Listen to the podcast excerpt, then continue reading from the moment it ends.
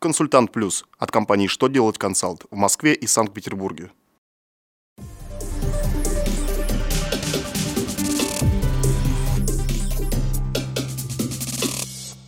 Добрый день! Для вас работает служба информации телеканала «Что делать ТВ» в студии Ольга Тихонова.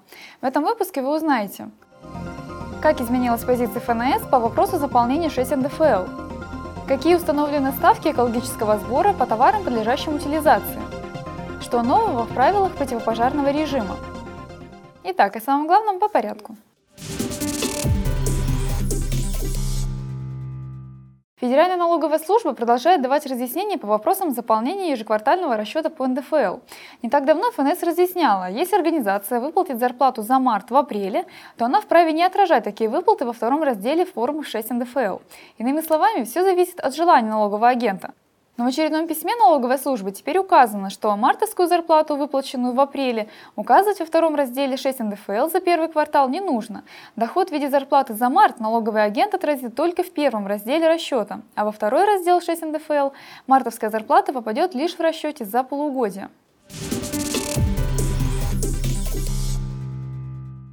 Правительство Российской Федерации установило ставки экологического сбора по группам товаров, подлежащих утилизации после утраты ими потребительских свойств. Ставки действуют в рублях за одну тонну раздельно по 36 группам товаров.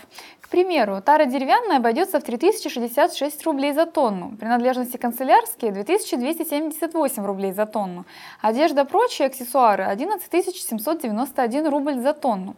Уплачивать экологический сбор должны те производители и импортеры, которые не обеспечивают самостоятельную утилизацию отходов и использовании своей продукции. Утверждено, что Минприроды России ежегодно, не позднее 1 сентября, будет представлять правительство Российской Федерации согласованные с заинтересованными федеральными органами исполнительной власти предложение о ставках экологического сбора на очередной календарный год.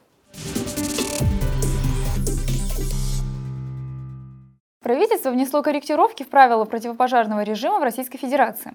Изменения касаются ограничений на использование отдельных видов дверей и ворот при эксплуатации эвакуационных путей зданий в целях обеспечения пожарной безопасности. Так определено, что при эксплуатации эвакуационных путей, эвакуационных и аварийных выходов запрещается устраивать на путях эвакуации пороги, за исключением порогов в дверных проемах устанавливать раздвижные подъемно-опускные двери и ворота без возможности вручную открыть их изнутри и заблокировать в открытом состоянии. Допускается в дополнение к ручному способу применения автоматического или дистанционного способа открывания и блокирования устройств. На этом у меня вся информация. Благодарю вас за внимание и до новых встреч!